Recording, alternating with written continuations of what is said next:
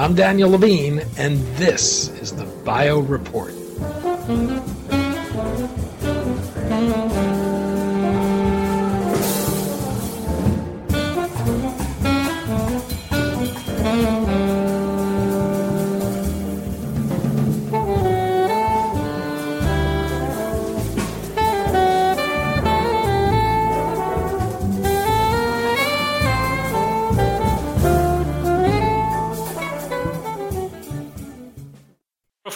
Therapeutics has developed platform technology to catalog and understand previously undetected human proteins and the role they play in health and disease. By focusing on proteins in the process of translation, the company said it's identified tens of thousands of undiscovered proteins that can provide untapped therapeutic targets. We spoke to Avak Kahvejian, co founder and CEO of Profound Therapeutics, about the company's platform technology, the vastness of the unexplored proteome it seeks to discover, and how this can lead to the development of breakthrough medicines.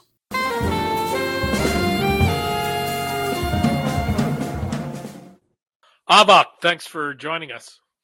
Thank you for having me.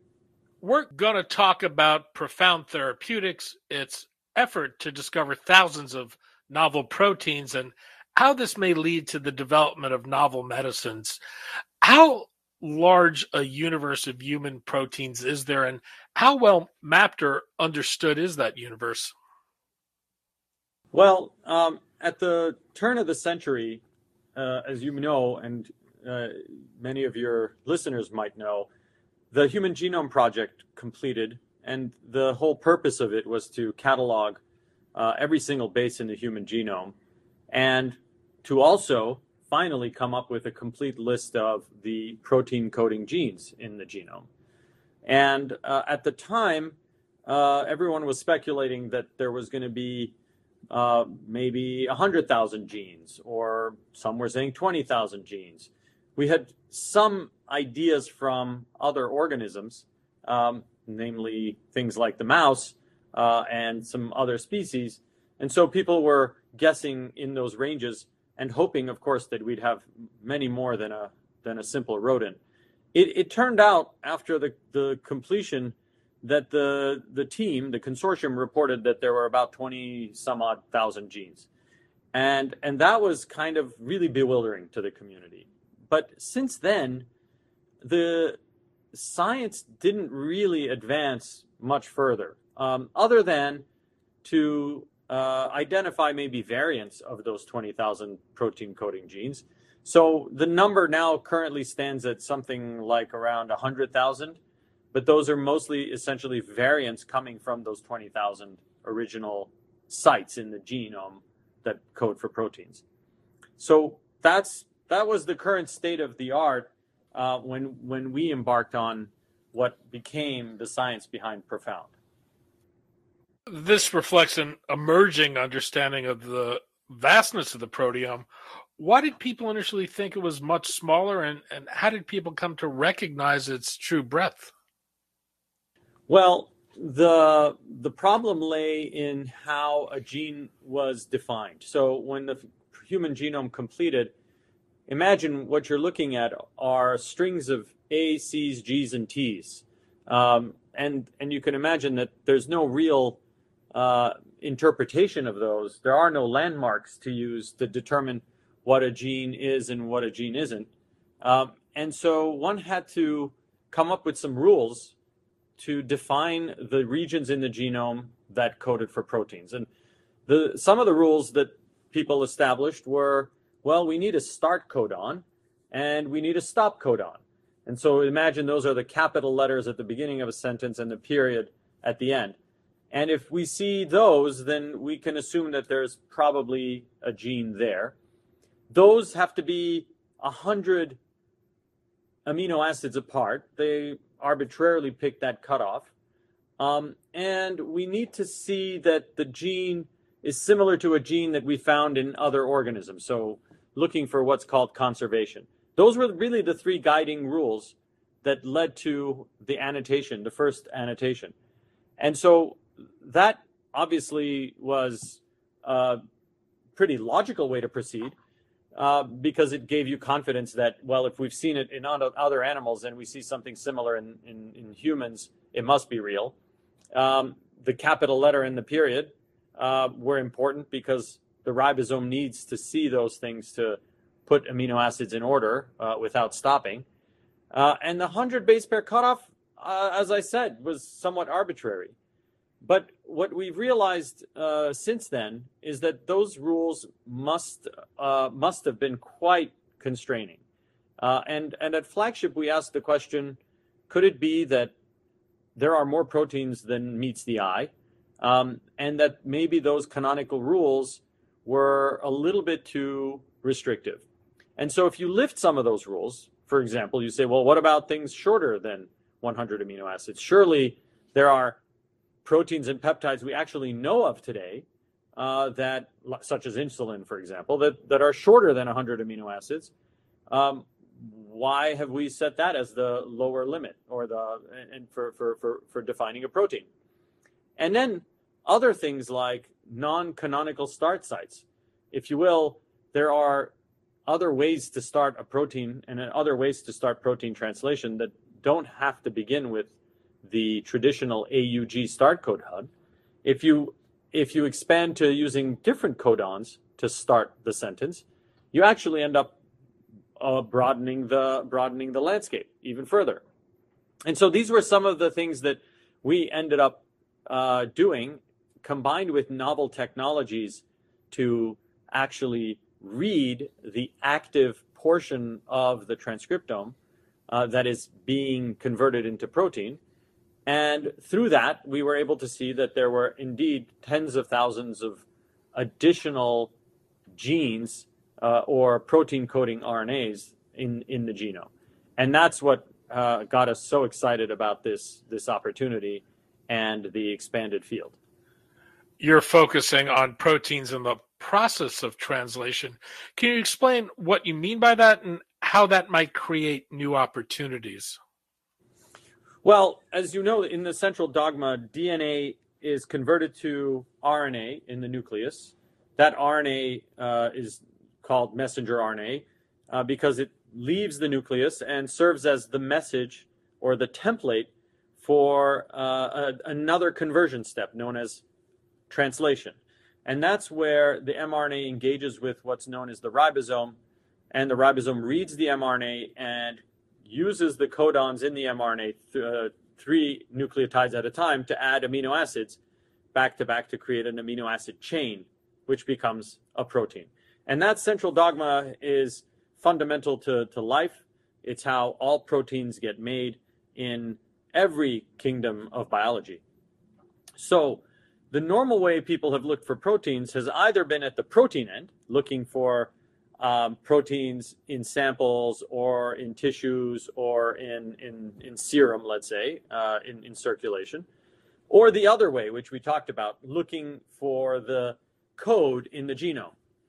But there's a middle ground where you can actually trap the messenger RNA as it's being translated, as it's being converted into protein. And that arguably is one of the best ways to find proteins because you don't need to find the protein itself uh, in the first instance, nor do you need to create maybe arbitrary rules to find the blueprint for a protein in the genome. You're actually finding the mRNA and the ribosome in the act of converting to uh, an amino acid sequence. So that's what we call translatomics, the science of identifying transcripts, mRNA transcripts or RNA transcripts that are getting converted into protein sequences uh, in in real time, catching them in the act, if you will. What's the implication of this from a therapeutic development point of view? Well, first, from a scientific point of view, it allows you to see more proteins than we've ever identified before. And proteins are the building blocks of life every single thing that our body does is done via a protein more often than not. Uh, the ribosome itself, the machine that's reading the RNA to make proteins, is made of protein and RNA. Enzymes uh, that we uh, uh use for a variety of biological, biochemical functions are proteins themselves. the the every single actor in the in human biology is a protein, and more importantly, every single drug that we take either hits a protein and debilitates it, or is a protein itself. And so when you look at the world from that lens, proteins matter, and they matter a hell of a lot. And we've been limited to date to the 20,000 protein coding genes. The pharmaceutical industry, the biotechnology industry has essentially focused its entire effort on a subset of the 20,000 protein coding genes in the body as drug targets or drugs themselves. And obviously, we've come up with amazing drugs uh, thanks to that paradigm. But what if there were more than those 20,000? And that's really the question that Profound is putting forth. If there are more than those original 20,000, that opens up the landscape for new disease targets and it opens up the landscape for potentially new drugs, new proteins that can be bioactive in and of themselves, and we can make and take to cure disease. Profound was founded by Flagship Pioneering's Flagship Labs in 2020. It was unveiled in May. How did it come about, and at what point did Flagship see this as technology to build a company around? Well, Flagship, as you mentioned, has a unit which we called Flagship Labs. Um, we've been originating companies uh, since uh, the 2000s, early 2000s. And the way we do that is by undertaking what we call explorations. We're all scientists at Flagship, and we have a deep curiosity in, in human biology and the life sciences broadly, and identifying opportunities to build new technologies and bioplatforms that can have an impact on human health, on sustainability, etc. And we have been conducting explorations in a wide array of fields. Uh, that's led to a number of uh, companies that have been originated completely in house, where the intellectual property, the science, the founding pioneering vision has all stemmed from our collective effort to ideate, to posit, to make leaps of faith into the unknown, uh, and then to reduce that to practice uh, and and um, move into an inventive step of creating that new technology. So Profound was no different. Uh, we uh, conducted an exploration uh, into this whole notion of is there a dark proteome, uh, a collection of proteins we just cannot see with the current technologies uh, at our disposal. And we started to look into things like mass spectrometry, which Flagship has a very long history with, a technology that's used to detect proteins directly. And we saw that mass spectrometry sees a bunch of stuff that we can't really parse.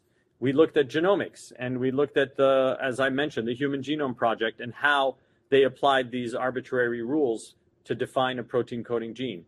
And we also have a very long and deep history with mRNA translation, being the founders of Moderna and the company that essentially harnessed that step in the central dogma to create medicines inside the human body.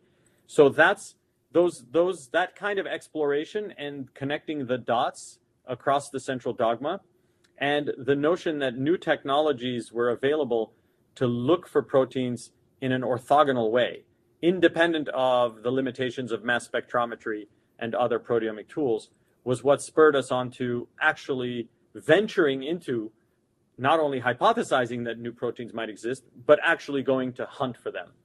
And as we started to do our own analysis and as we started to conduct our own experiments, it started to bear true. We started to see um, actually signals from biological samples telling us that these proteins, new proteins existed that no one had ever seen before.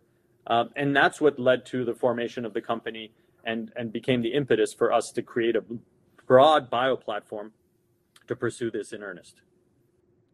What is the Profoundry platform and, and how does it work? So the Profoundry platform includes a lot of the things I, I touched on. There is a component of omics technologies. Uh, one particular form is the translatomics platform, the ability to see RNA transcripts being converted into protein uh, and catching them in the act of getting converted to protein. But that's complemented with mass spectrometry to identify the proteins themselves directly. It's complemented with computational tools and DNA sequencing tools, um, really to span the central dogma from DNA to RNA to protein and capture that entire biology. But what's more, once you've identified these proteins, you want to understand what they do. It's not enough to just see the pieces of the puzzle or to find the building blocks. You need to understand where they fit and what their role might be in disease and health. And that's where we have additional technologies and capabilities to, in parallel, query the functions of these things and perturb biological systems to understand how they may or may not play important physiological roles. That's going to be the key to figuring out whether they should be bona fide targets for drug discovery or whether they can be drugs in and of themselves. So that's part and parcel of the Profoundry platform. Uh, so you can imagine a number of omics tools combined with computation and experimental systems um, in, in that, that are at a throughput and parallelization that uh, is is required to to tackle this landscape uh, at scale. It's one thing to identify a novel protein. How do you then tease out its function and its potential as a therapeutic target? Well, if you have these building blocks, you now need the tools to perturb the building blocks. So imagine you um, remove one of these things from a biological system or you add them back to a biological system. These are the kinds of things we're doing, and we're doing them in at scale. Uh, so some of the tools at our disposal include things like CRISPR-Cas9, which can go and quote unquote surgically delete one of these genes from a, a cell. And we can then read out how that impacts the cell. Does the cell grow more quickly? Does the cell change its behavior and change its, its shape? Does the cell die? Uh, and all of those things inform us as to what is that particular protein doing. Now, if you did this one by one, it would take a long time. And so that's where scale and parallelization matter quite a bit. And as we go through these, what we call functional genomics efforts, we then move into a regime where we can start to perturb the systems with the proteins themselves, adding them back uh, and then testing them in animals and so on and so forth. Um, all of that is built in house uh, and helps us decode their function and how essential they are to a particular pathway, how disruptive they may be to uh, another pathway, so on and so forth. And who are they interacting with? What are these build, building blocks um, engaging with in, inside the cell, inside uh, inside the body? And those are those are all the tools we use to essentially um, identify the smoking gun, if you will, and and and decide whether or not to prioritize one protein over another for its involvement in in in disease. Um, now we also use a lot of computational tools, and we use publicly available information. There's a lot of information about mutations in the genome and their relationship to disease. We can also come at it that way to figure out which of these particular um, sites in the genome that have before uh, heretofore been ignored, um, we can shed light on those and, and implicate them in disease um, thanks to this new information. You've been able to already use the platform to develop a growing list of novel proteins.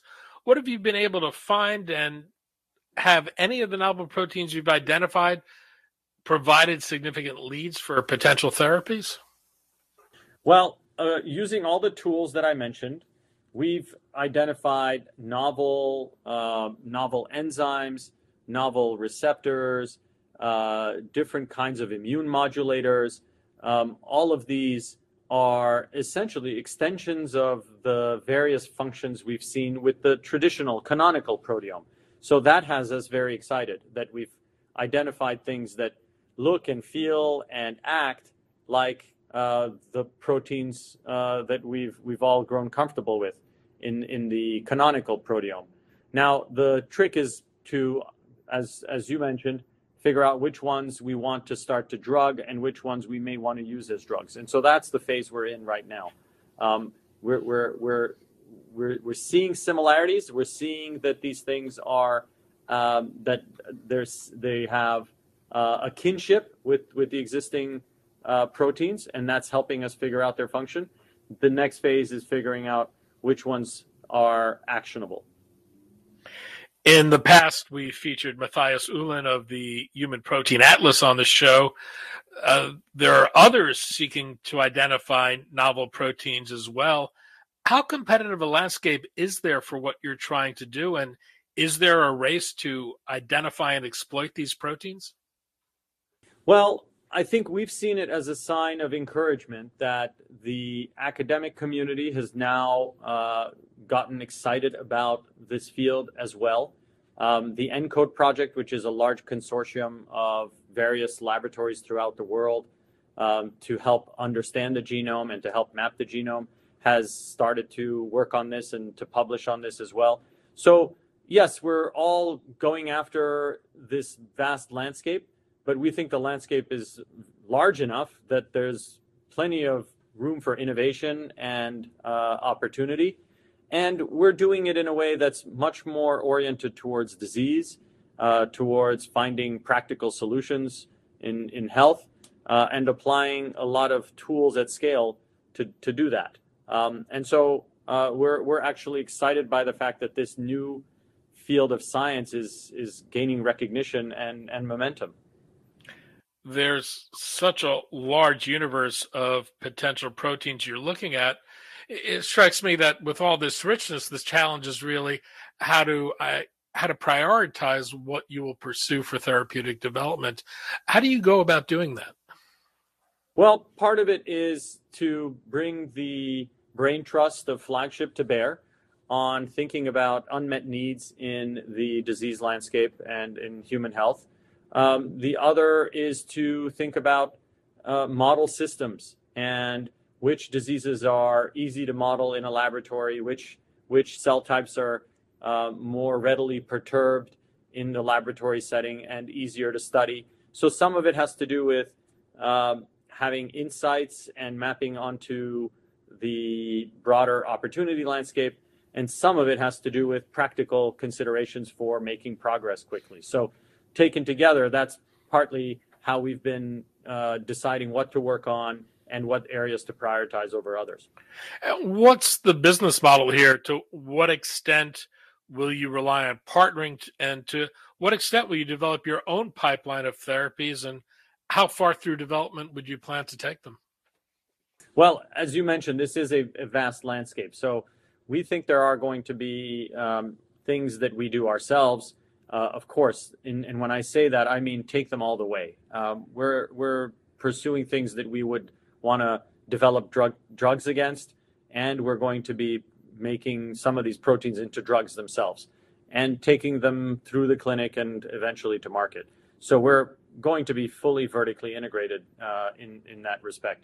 But at the same time, there is so much opportunity and so many different diseases that one could look at through this lens that we think it's going to be ripe for doing multiple partnerships, either within the flagship ecosystem or uh, outside of the flagship ecosystem. And we think that different different um, different entities, organizations with particular interests in a different set of disease uh, areas will be will be complementary to the skill sets and technologies that we've brought to bear, um, so that we can tackle a broader swath of, of diseases and, and unmet needs uh, as uh, through collaborations and partnerships. You mentioned the the flagship ecosystem. Flagship has a a large network of companies it's backed. What are you doing to leverage those relationships? Well, um, as you can imagine, we're we're we're involved in origination across a wide array of bioplatforms, biological systems, and disease areas. So we are essentially exposing the community here to what Profound is doing, uh, and and engaging in dialogue with all of the various startups that we have in our ecosystem.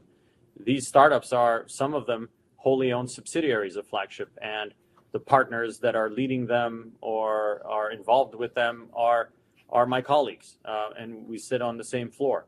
So there's a really tight connection among the various companies and, and, and scientific projects. And so there's an openness and a willingness to cross collaborate, uh, share uh, information and insights, and even conduct uh, projects together. We also have a group uh, inside Flagship known as Pioneering Medicines. And Pioneering Medicines is um, essentially looking at our at the broad swath of bioplatforms we have at Flagship and looking for opportunities to develop drug programs and and uh, and assets out of the out of these companies. And so we're working with Pioneering Medicines quite closely to identify early opportunities that we may want to accelerate through their platform. Flagship has made an initial commitment of $75 million. How far will that take you, and how are you thinking about raising additional capital? Well, as is always the case, Flagship is the sole financier, if you will, uh, allocating resources to the company to to prosecute the science, to build the bio platform, and to build the the the original team. Um, and then thereafter, we'll support the company through its various phases and stages.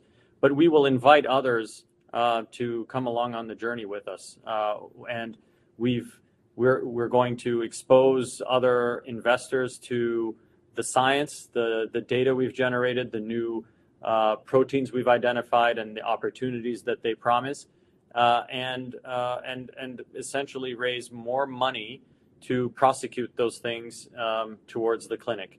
So uh, that money in and of itself will won't be the only monies we'll bring to bear on on this, and so that's that's uh, that's more to come uh, in the in the in the coming year or so um, that'll help us expand our efforts.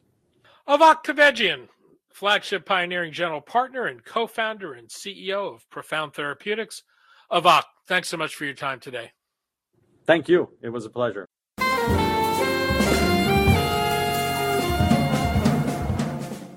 Thanks for listening. The Bio Report is a production of the Levine Media Group. To automatically download this podcast each week, subscribe to our RSS feed or through iTunes or other podcast manager. To join our mailing list, go to levinemediagroup.com. We'd love to hear from you. If you want to drop us a line or are interested in sponsoring this podcast, send email to danny at levinemediagroup.com. Special thanks to Jonah Levine, who composed our theme music, and the Jonah Levine Collective, which performs it.